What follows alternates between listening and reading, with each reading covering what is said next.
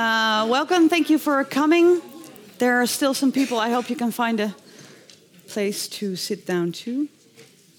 Um, so, yeah, we're going to talk about uh, growing up, being children, childish. Are we living in infantile times or an infantile age, as uh, today's speaker suggests? So, in 2014, uh, Susan Neiman, philosopher, uh, director of the Einstein Forum in Potsdam, wrote this book, Why Grow Up? Subversive Thoughts for an Infantile Age. And maybe today, this, this year, even more than ever, it is of importance to think about um, being mature, being a grown up. I don't know if you've seen the speech made by 16 uh, Greta Thunberg, the Swedish uh, climate activist, who, in a speech um, for all the world leaders in Katowice, said, You are not mature enough to tell it like it is. Even that burden you leave to us, children. So maybe she is being very mature in addressing it. Um, so that, that's what we will be talking about. Uh, we will speaking of the young, of children acting mature, of, of, of grown-ups acting like children, uh, of what it means to be a grown-up really, and how to grow up, uh, be a grown-up in this infantile age. Um, so first, Susan Neiman will give a, a, lecture of about 45 minutes. Afterwards, um, I will delve into matters with her further. Um, by the way, uh, my name is Lisa Doeland. I work as a programmer at Radboud Reflects. And then afterwards, uh, the floor is uh, to you as well for questions and uh, comments. But now, first of all, a warm welcome to Susan Neiman.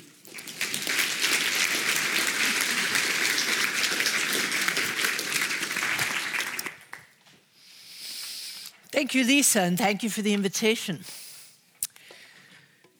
You don't need to be Peter Pan to feel uneasy about the prospect of becoming an adult. Now, I'm not talking about cows, so I have to make sure that I've figured out how to work this. No. Here we go. Okay. Peter Pan. It's easy to argue that Peter Pan, most drastically imitated by Michael Jackson, is a symbol of our times. Being grown up is widely considered to be a matter of renouncing your hopes and dreams, accepting the, re- the limits of the reality you're given, and resigning yourself to a life that will be less adventurous, worthwhile, and significant than you thought when you began it. Simone de Beauvoir ended the third volume of her autobiography with the reflection that there wasn't much of the world she hadn't seen. And I'm going to quote, it's a famous passage. The opera of Beijing, the arena of the Huelva, the duns of El Oued, the dawns in Provence, Castro talking to 500,000 Cubans, the white nights of Leningrad, an orange moon over the Piraeus. Not only did she travel the world at a time when, unlike ours, travel like that couldn't be taken for granted, the loves and the friendships, the meaningful work and the acclaim for it were nearly as numerous and varied as the places she saw. It's very hard to imagine a life more full or less wasted. Yet she concludes the list of her travels with a look back at the girl she once was, quote, gazing at the gold mine at my feet, a whole life to live, and concludes that she was cheated.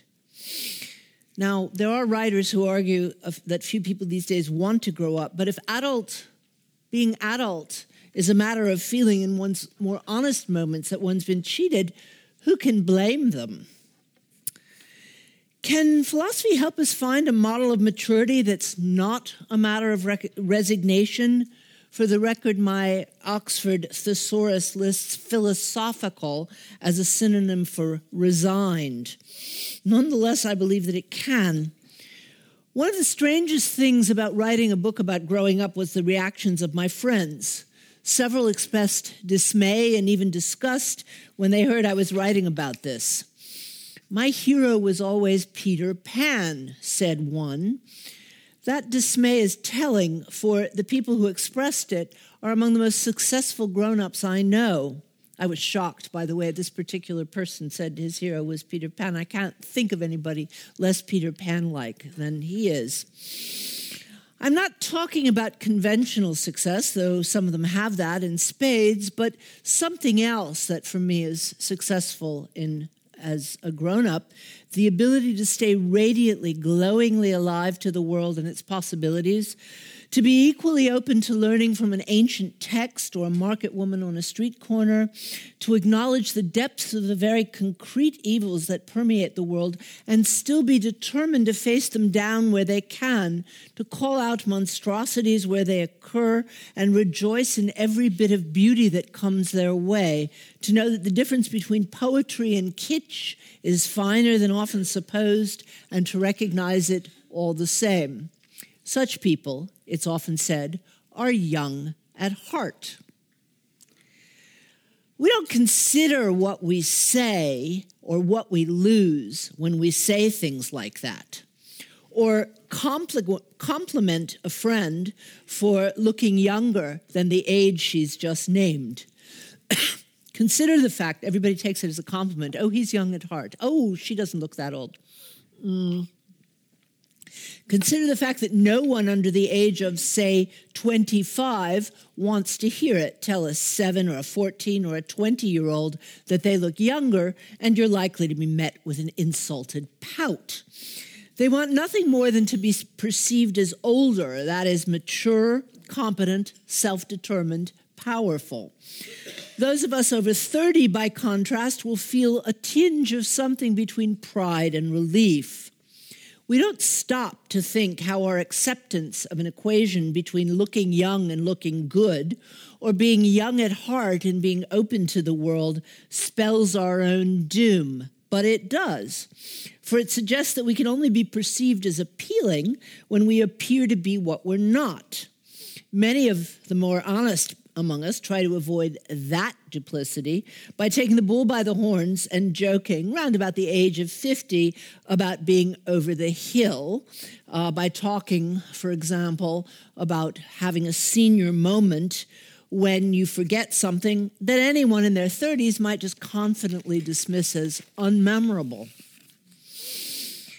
I always found such jokes painful and slightly buffoonish but it's only recently that I began to think about what such apparently harmless banalities do to the young.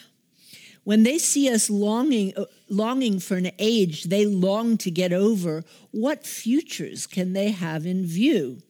Each one of them knows that our well meant advice to savor the best years of their lives is a problem, for those years are really hard. With little experience and even less self assurance, they make their first decisions with the conviction that every decision is fateful. This love story, this course of study, this job will forever determine the course of their lives. Add to that the pressure that they are failing at savoring, for their lives, they're constantly told, will only get worse. And you have a recipe for the misery that marks the third decade of life. They know how uncertain and torn and confused they are. Where the culture continually tells them that this is the best it will ever get, what hopes can they have?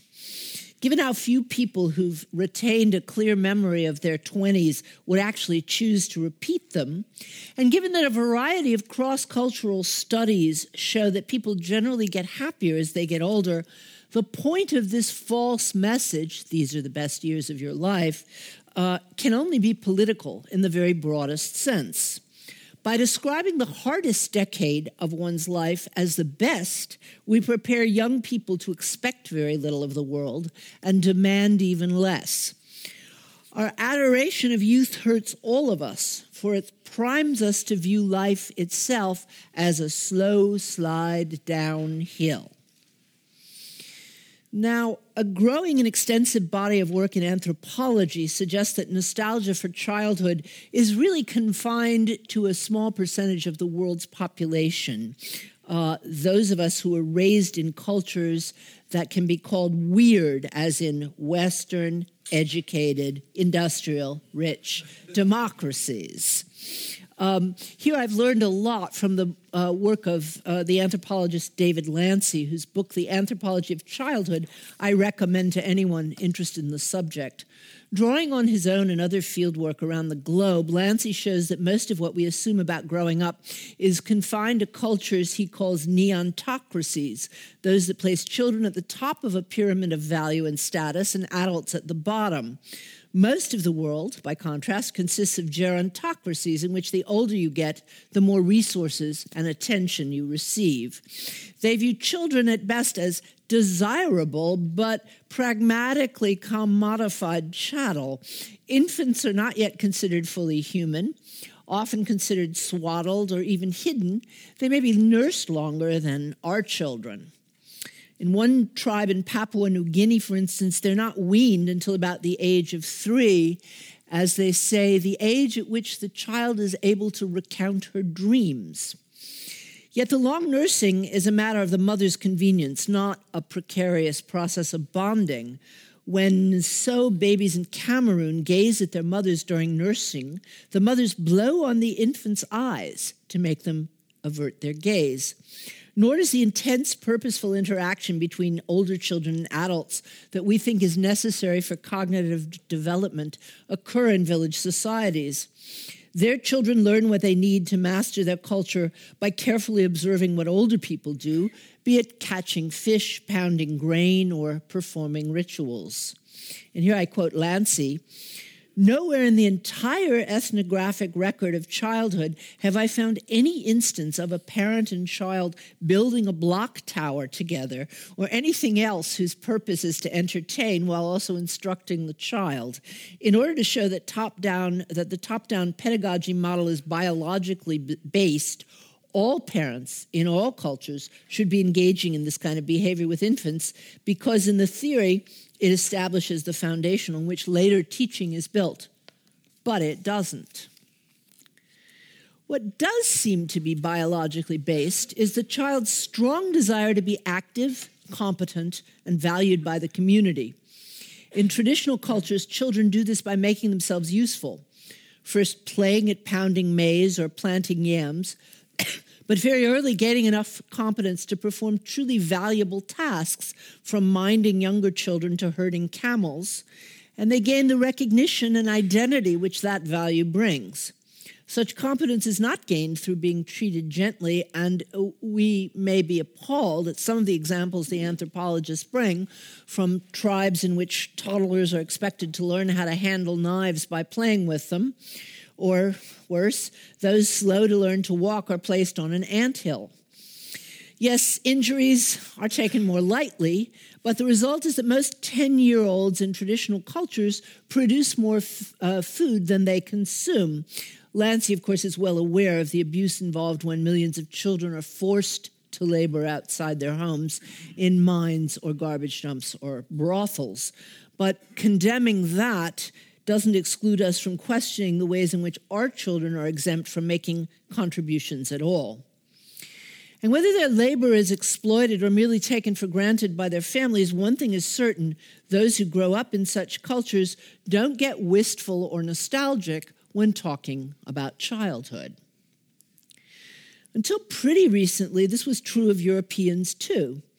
Descartes thought the reason for human unhappiness is the fact that we begin our lives as children.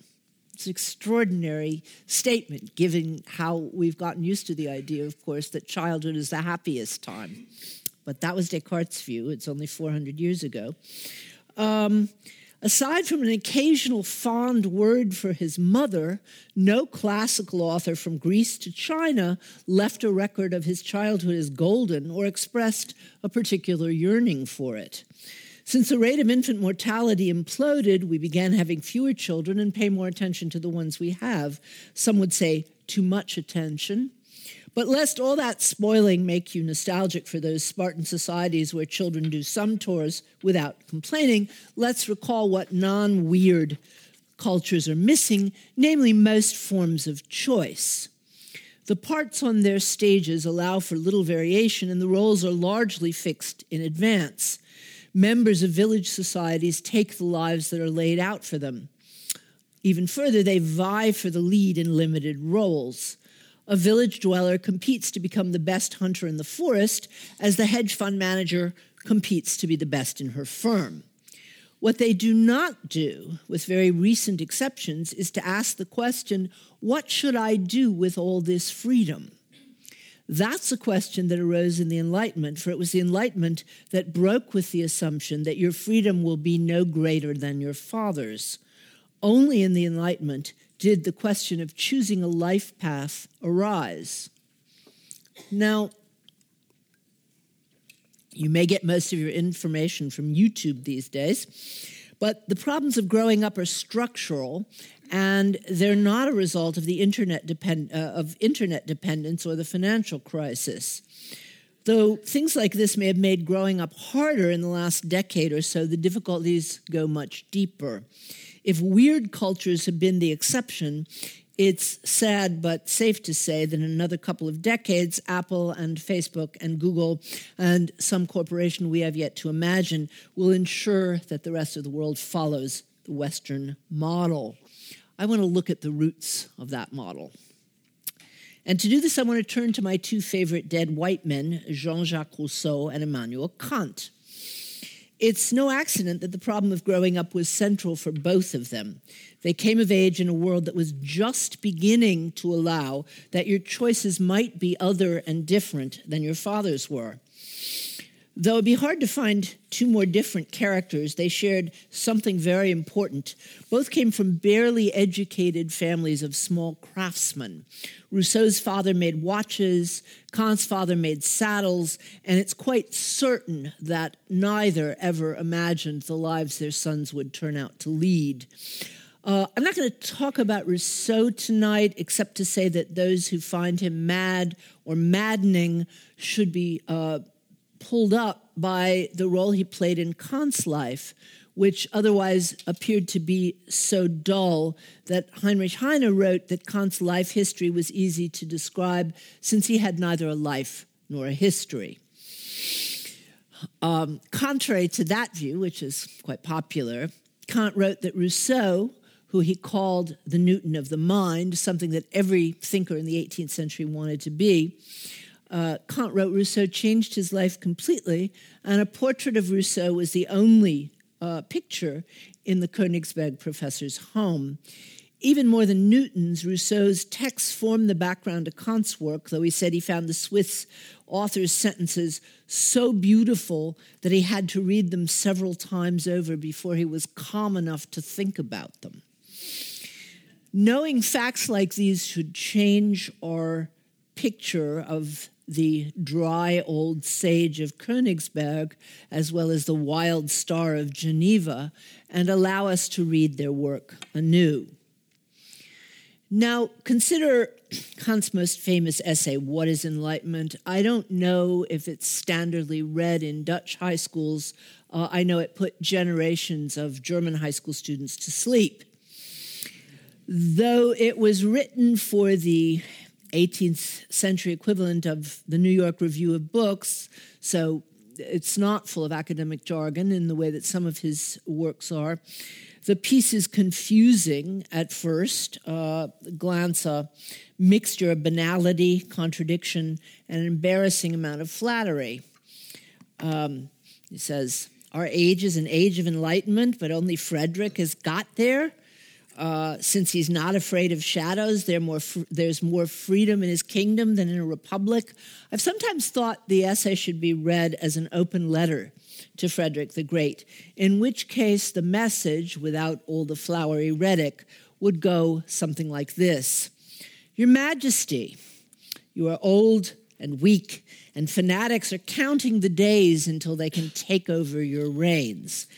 And in thinking circles, to put it mildly, your reputation is not the best. Lessing wrote that no land in Europe is as subjugated as yours. Even in Vienna or Paris, there's more freedom of political thought. Your scandalous treatment of Voltaire seems to confirm Rousseau's claim that intellectuals are only tolerated as long as they do nothing more than weave garlands of flowers around the chains that bind us. And nevertheless, out here in Königsberg, we know the difference between enlightened and absolute despotism. We need not look all that far to the east to see how much worse things could get. You haven't done much, but you've opened a door for improvement that plenty of people would like to close. For what do you want to be remembered in history? Playing the flute? I beseech you, show some courage, send us a sign. Yours truly, Immanuel Kant. Um, just in case you don't know that essay, that's my translation. That's not actually, you won't find it there. But um, you know, Kant was writing in a world of censors, and it's my view that that's what he was trying to say. Mm. Kant thought a lot about education and politics. If this was his real message, it was less in order to flatter the king than to portray an ideal of the ruler to which Frederick should aspire. For the times were threatening and reactionary forces were gathering. As Frederick's death grew nearer, Kant wrote another piece for the same publication, and its tone was almost hysterical, for he feared that Frederick's successors would undo his modest but genuine achievements, and uh, indeed, temporarily, history did confirm his fears. But the text has multiple layers, and if those were Kant's reasons to write the text in 1784, they aren't the reasons to read it in 2019. Those reasons are the heart of the text, and they speak equally to those who would dare to be citizens and be truly enlightened rulers. If you only remember one line Kant ever wrote, it's likely to be the first sentence of what is enlightenment, namely, enlightenment is humankind's exit from its self inflicted immaturity. Right? Enlightenment is the human being's exit from its self imposed immaturity. The fact that the essay is far more readable than a scholarly text makes it all the more puzzling that so few people bother to read or anyway remember more than the first couple of sentences. There are good sentences. In them, Kant tells us that our immaturity is self imposed because its cause is a lack of courage, not ignorance or stupidity, but laziness and cowardice keep us from thinking for ourselves. It's so easy to be immature. It's so comfortable to let others make decisions for me. He's right, of course, and even the most independently minded of us will acknowledge the occasional truth of what he says. Quote, I have no need to think if only I can pay, others will take over the tiresome business for me. And very often it is indeed our fault. Uh, we're unwilling to summon the energy or run the risks, even the risk of embarrassment, that thinking for ourselves would demand. And it's easy to see why this is the message that teachers emphasize when they teach the text in high schools. Surely we don't want the young to think there's anything wrong with society that a little hard work on their part can't fix. So the message of what is enlightenment became the liberal mantra that only strengthened existing orders. If only any dissatisfaction you may feel with the world around you is all your fault. If only you could get rid of your own laziness and cowardice, you could be enlightened, grown up, and free. And it's no wonder that Germans of a certain age who had to memorize the essay in school roll their eyes and groan as soon as you mention selbstverschuldete Unmündigkeit. But Kant, as a matter of fact, is not preaching neoliberalism. He does not believe that your dissatisfaction is your fault alone. You may tend, as I do sometimes, to laziness and cowardice, but Kant says those tendencies are abused. There are guardians who've kindly taken over the task of supervising the rest of us by convincing us that independent thinking is not only difficult but dangerous. I quote again After the guardians have first made the domestic animals dumb and prevented the placid creatures from daring to take a step on their own, the guardians emphasize the danger that threatens them if they try to go alone, which intimidates them and generally prevents them from ever trying. End quote. Now, this is couched in 18th century language. It's a radical and powerful po- political message. Our inability to grow up is not, or not only, our own fault. The social structures within which we live are constructed in order to keep us childish. The state has an interest in preventing us from thinking independently, and it cultivates and exploits our own worst tendencies in order to do so. The state's desire for control and our own desire for comfort combine to create societies with fewer conflicts, but they're not societies of grown ups. So, what guardians did Kant have in mind? He was living in feudal times when even enlightened rulers were paternalistic, and paternalistic was not yet a term of abuse. It's easy enough to see how feudal uh, structures kept their subjects infantilized, but haven't Western democracies done away with that sort of thing? They don't have recourse to the paternalistic and authoritarian measures available in Kant's time.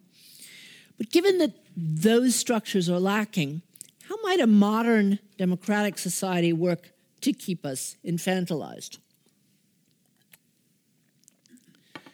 Oh, I missed one. Okay.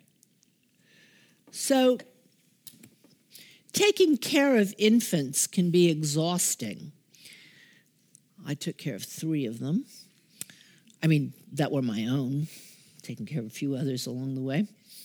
But conceptually speaking, it's not that hard. A baby who's just learned that she can act on the world by coordinating hand and eye to grasp an object may grasp the wrong thing her father's glasses, her mother's earrings, the knife they failed to see was in her reach. But it's so easy to distract her. All you need to do is put something else in her way. A bunch of keys will usually do it. And the baby is diverted. The objects you don't want her to reach now completely forgotten. As she grows, distraction gets more difficult, but the principle remains the same. Let's say you've wheeled your two year old through the grocery store, telling her that food can't be eaten before it's paid for, that some things are better or healthier than others, that the packages they're wrapped in often hide more than they reveal, um, and generally done your best to introduce her to the complex web of social interaction required to provide nourishment in a 21st century city. Finally, you reach the checkout line, where she lights upon brightly gleaming and relatively expensive packs of nutritional garbage, whole rows of them, in fact, placed precisely at eye level of a child in a cart whose capacity for delayed gratification has just been sorely tested.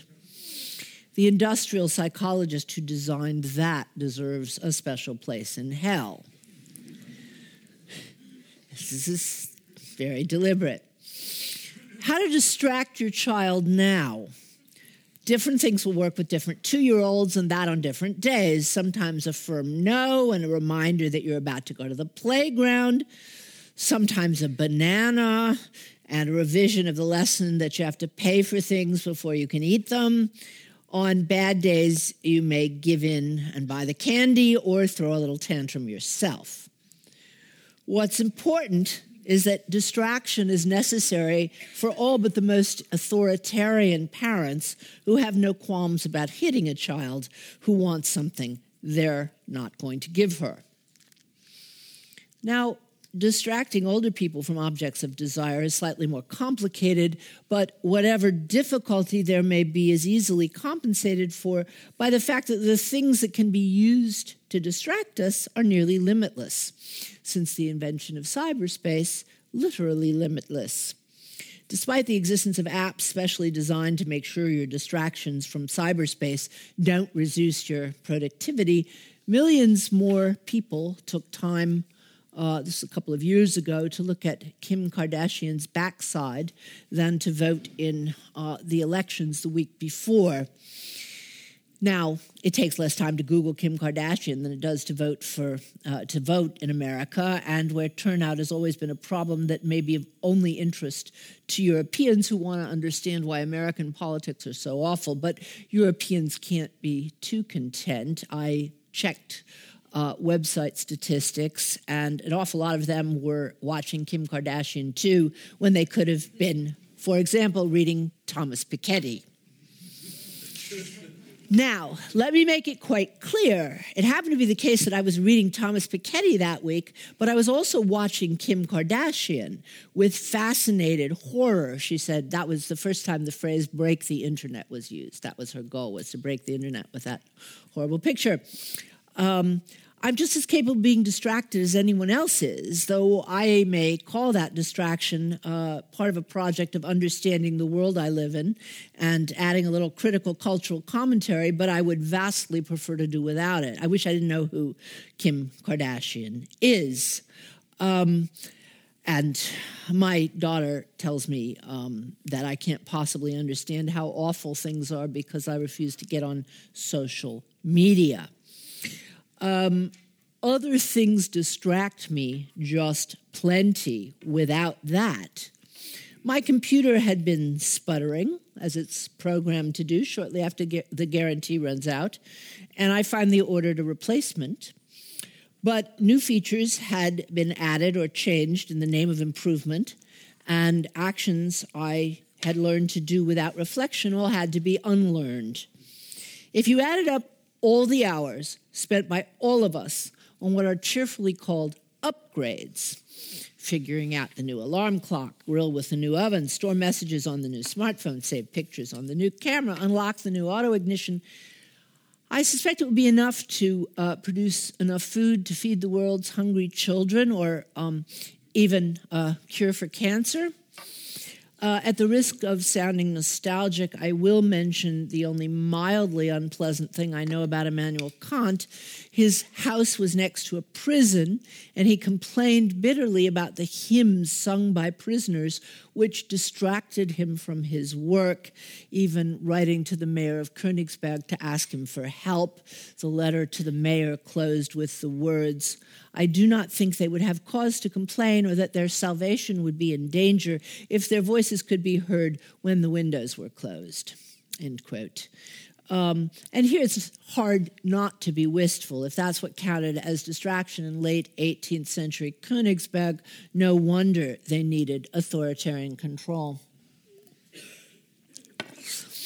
Feudal authoritarian mechanisms for keeping subjects infantilized have given ways to, way to more subtle ones, but they're no less powerful and certainly more pervasive for all that.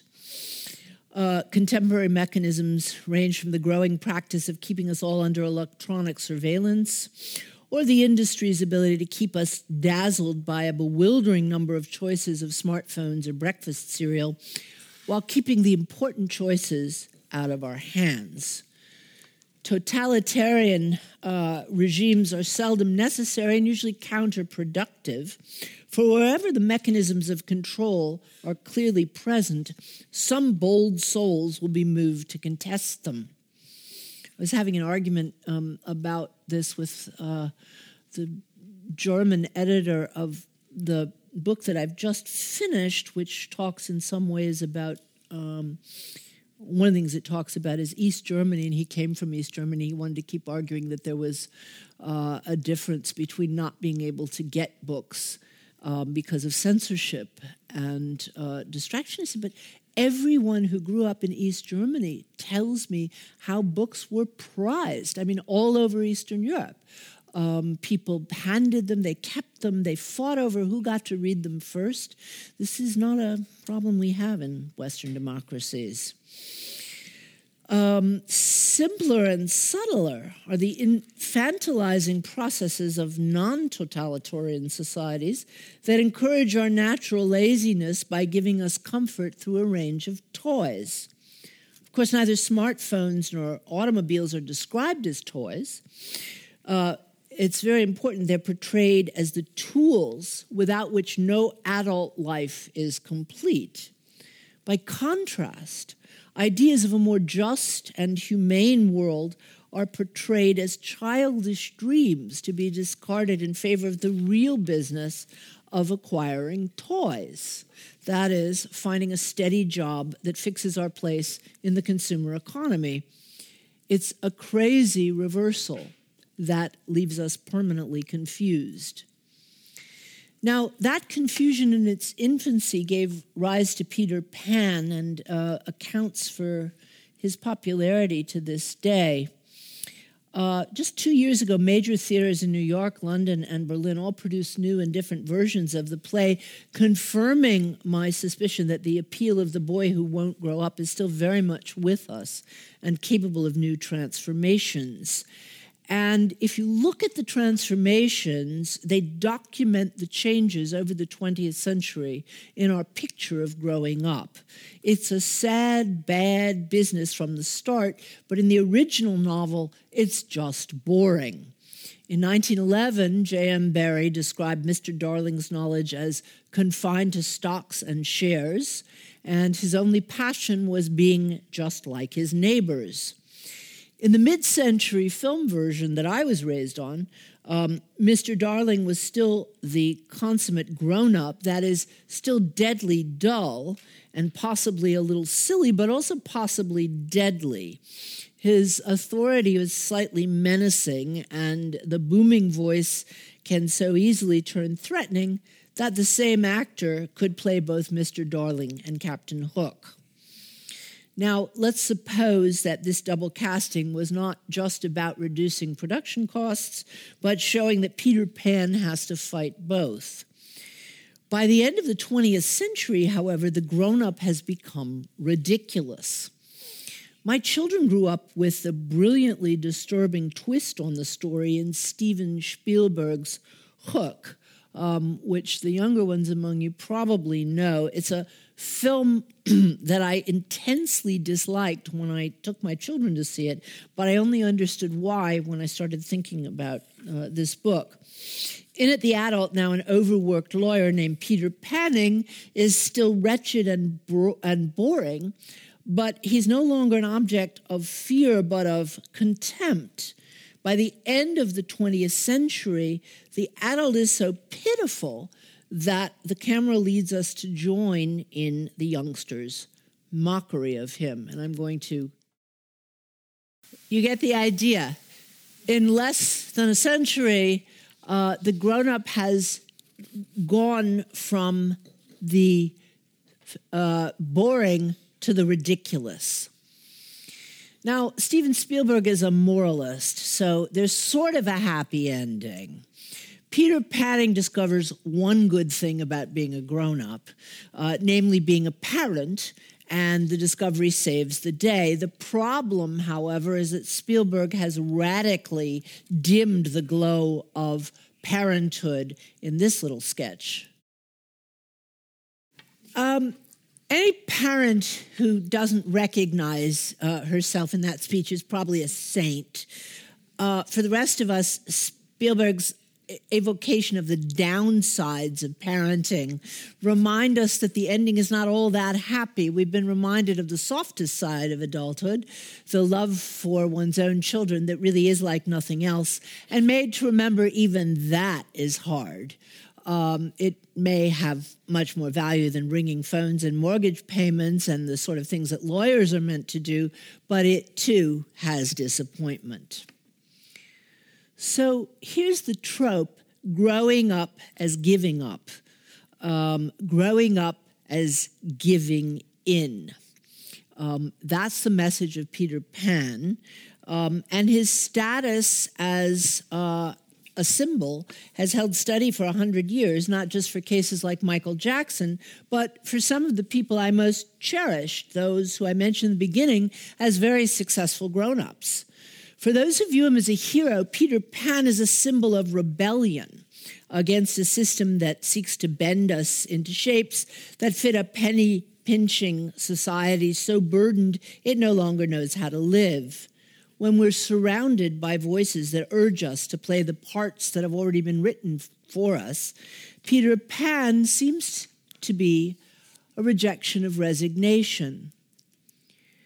But what if we've got it exactly backwards, which is my argument? What if we live in a culture that doesn't really want grown ups because self obsessed infantile citizens are easier to manage? This was Kant's claim in What is Enlightenment, however often it's been ignored.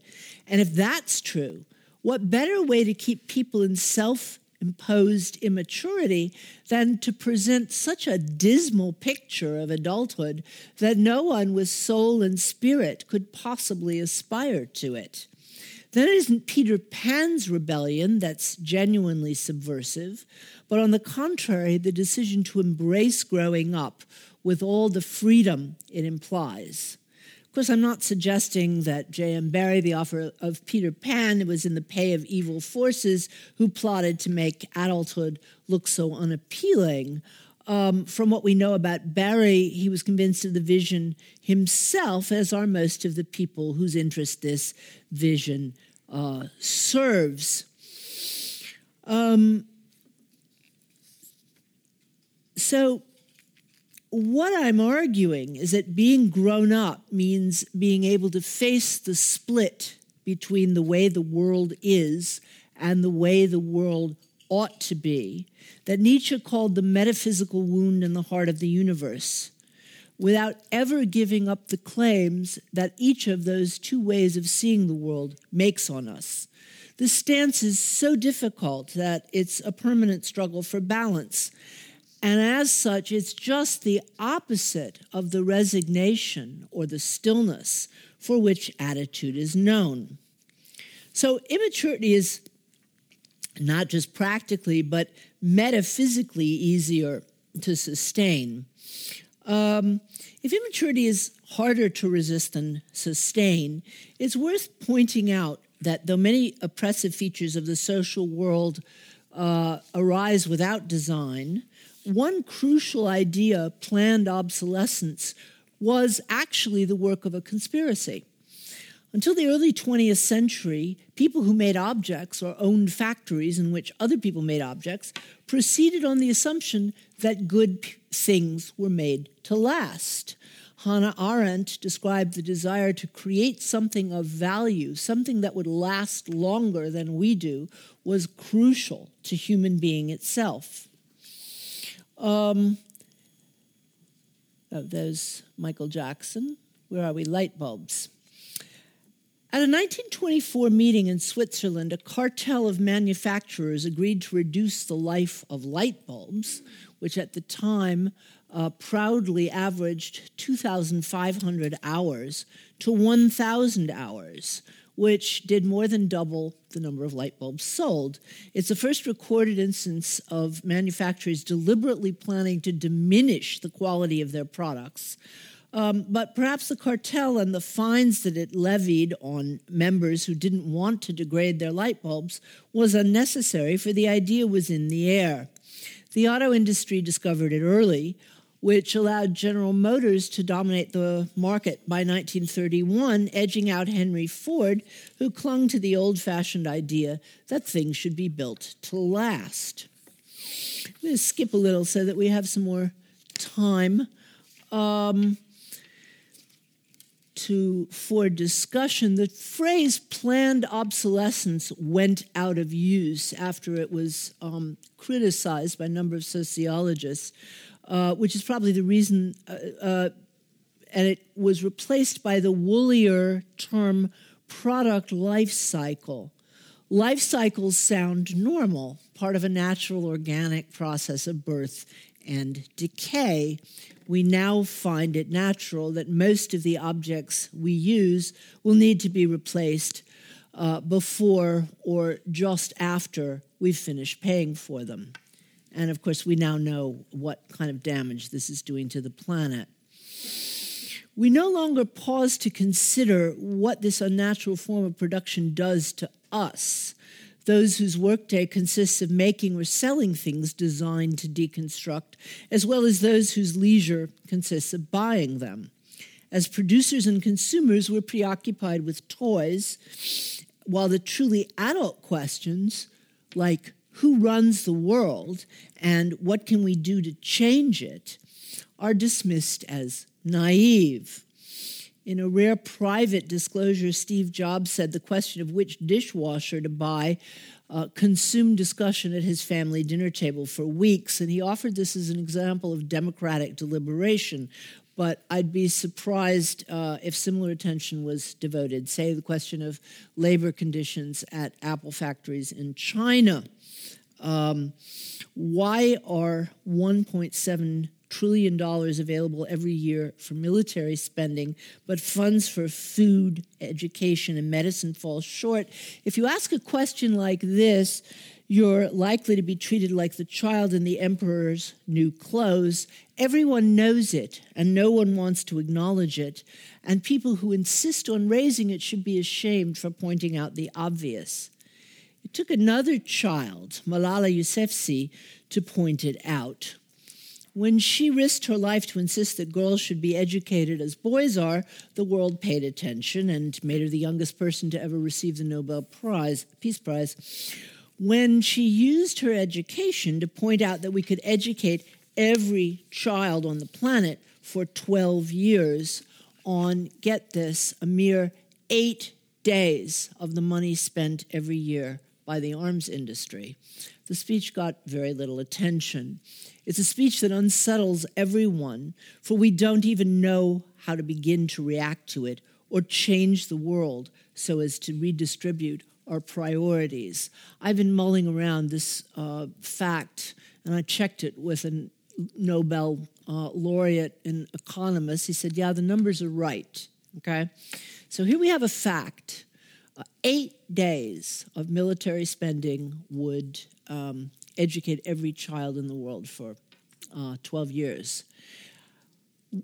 A real adult should put herself to work figuring out um, how to um, how to do something with that fact. Uh, again, I'm going to skip because this has gone on longer than I meant to. Um, I'll leave you with a picture of Malala. Um, I've been asked if the fear of growing up is just the fear of growing old, and that fear, nothing but the fear of death. My sense is actually that people in their 20s think more about death than those in their 50s, 60s, and 70s. The closer we get to it, the less inclined we are to waste the time we have left reflecting on death as an existential problem. We look with bemusement on um, Dorian Gray and Oscar Wilde's um, novel. I quote Oscar Wilde Yes, there would be a day when his face would be wrinkled, his eyes dim and colorless, the grace of his figure broken and deformed, the scarlet would pass from his lips, the gold steal from his hair. The life that was to make his soul would mar his body. And for Dorian Gray, of course, that was the worst thought in the world. Dorian Gray being an extremely narcissistic, body obsessed kind of uh, young men, of whom unfortunately there are many, and women, of course, um, in, in this day and age. But it's an incredible sentence because grown ups prefer the life that makes our souls to the unmarred bodies of our youth. In the end, I believe that the fear of growing up is less a fear of dying than a fear of life itself. Thank you.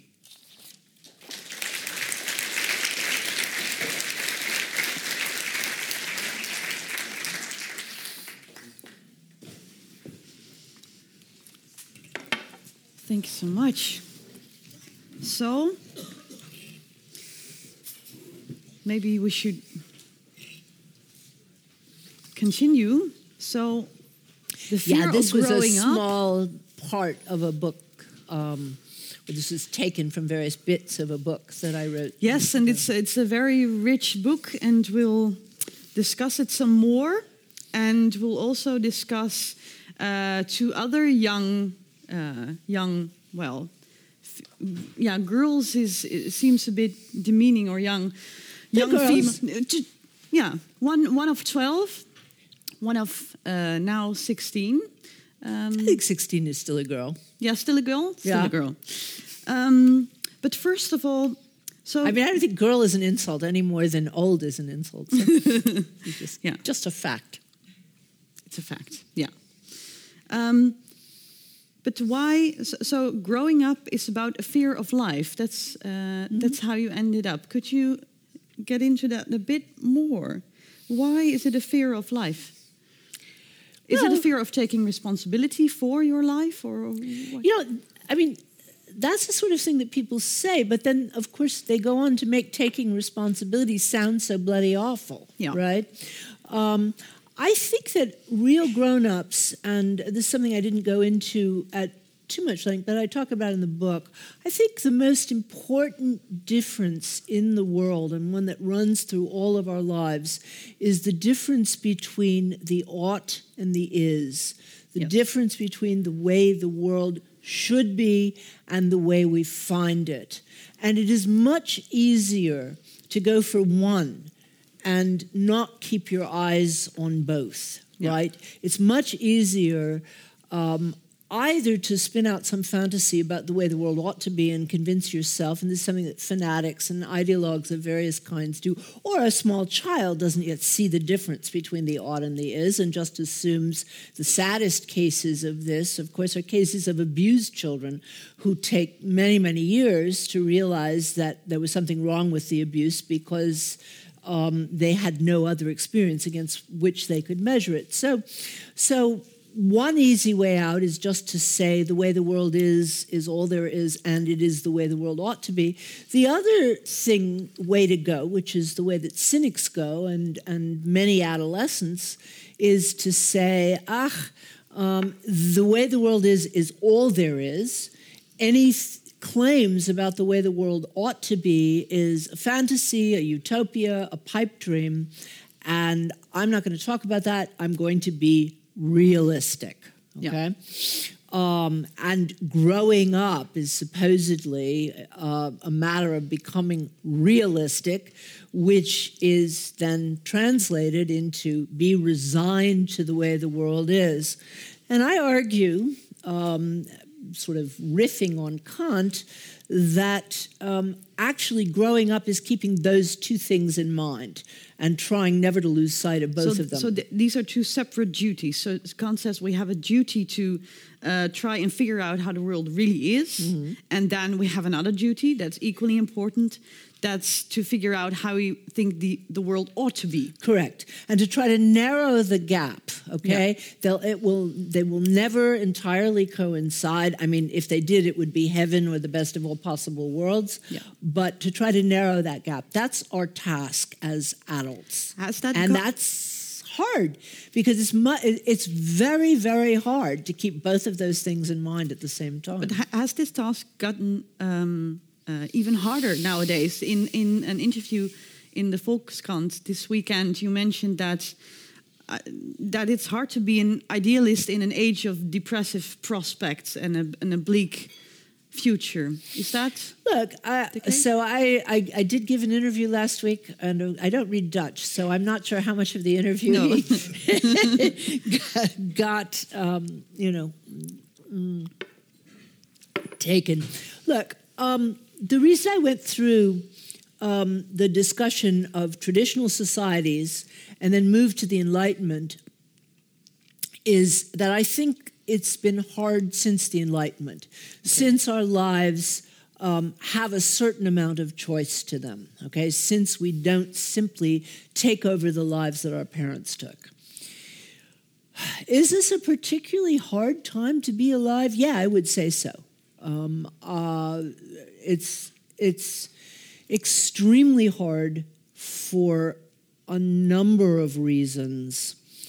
Um, I don't know how long you want me to go on about this. Um, you know, particularly because I don't. I, I think that um, the bad news is in front of all of us. Anybody who's um, who's moderately aware of what's going on in the world knows that on the one hand. Um, I mean, I since I sort of I'm a hopeful person. I don't call myself an optimist. An optimist would be making claims about the way the world is, and the way the world is right now is pretty awful.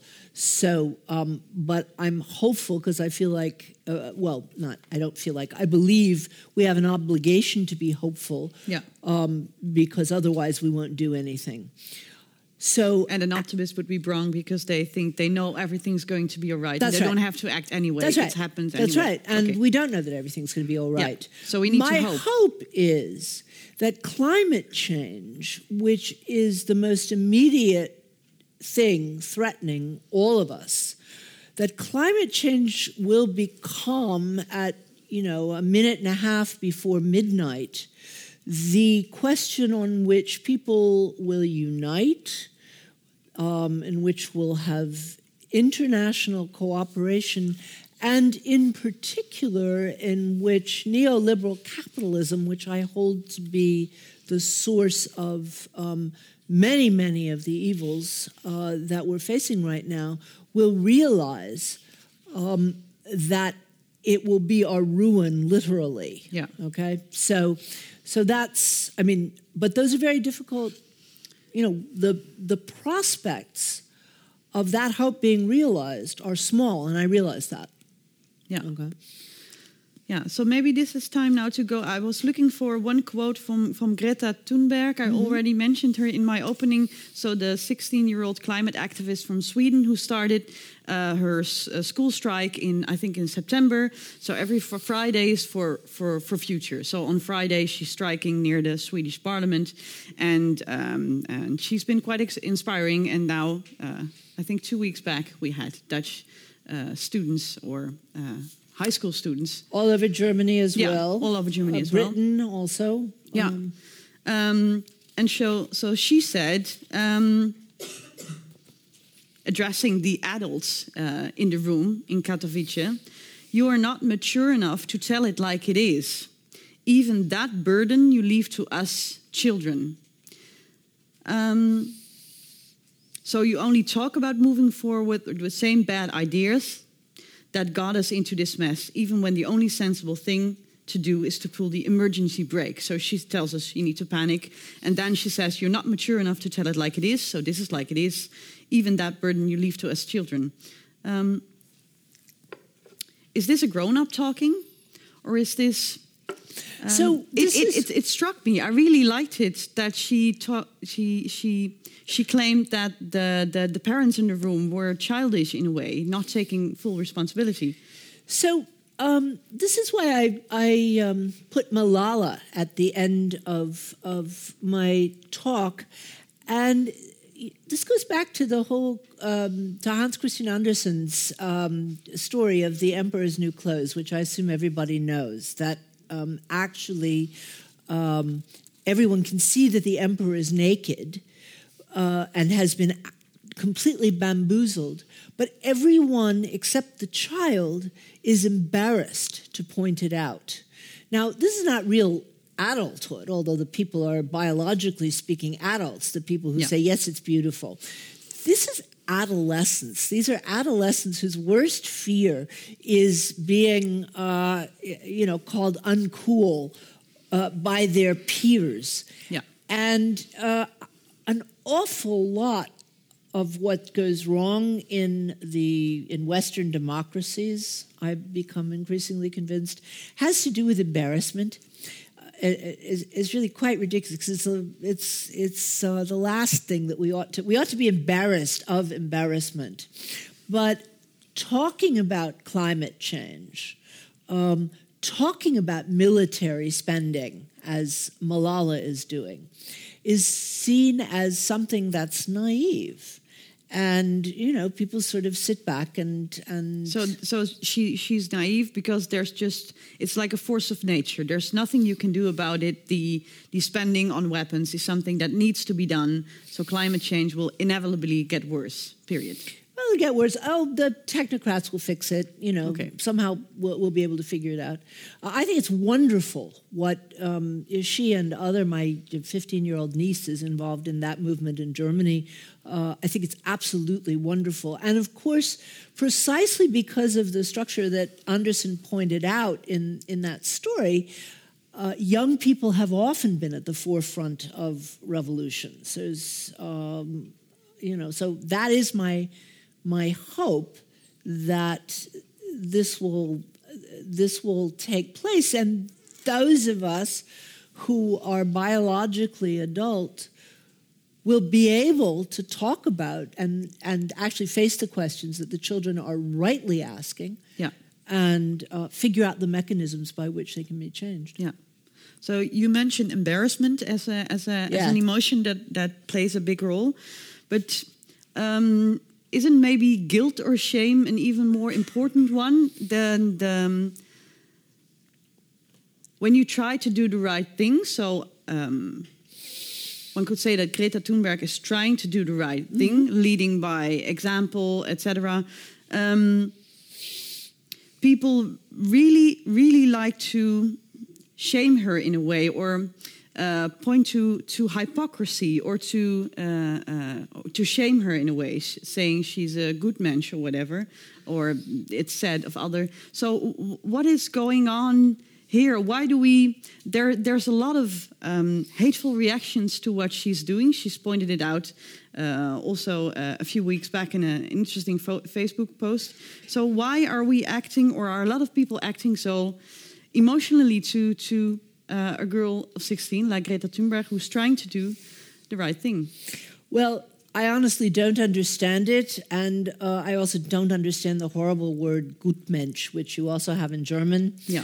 Um, I, I, mean, but it seems to me simply an expression of uh, again this attitude, which is an attitude of shame. So, so when you distinguish between guilt and shame, guilt is generally something that's internal, mm-hmm.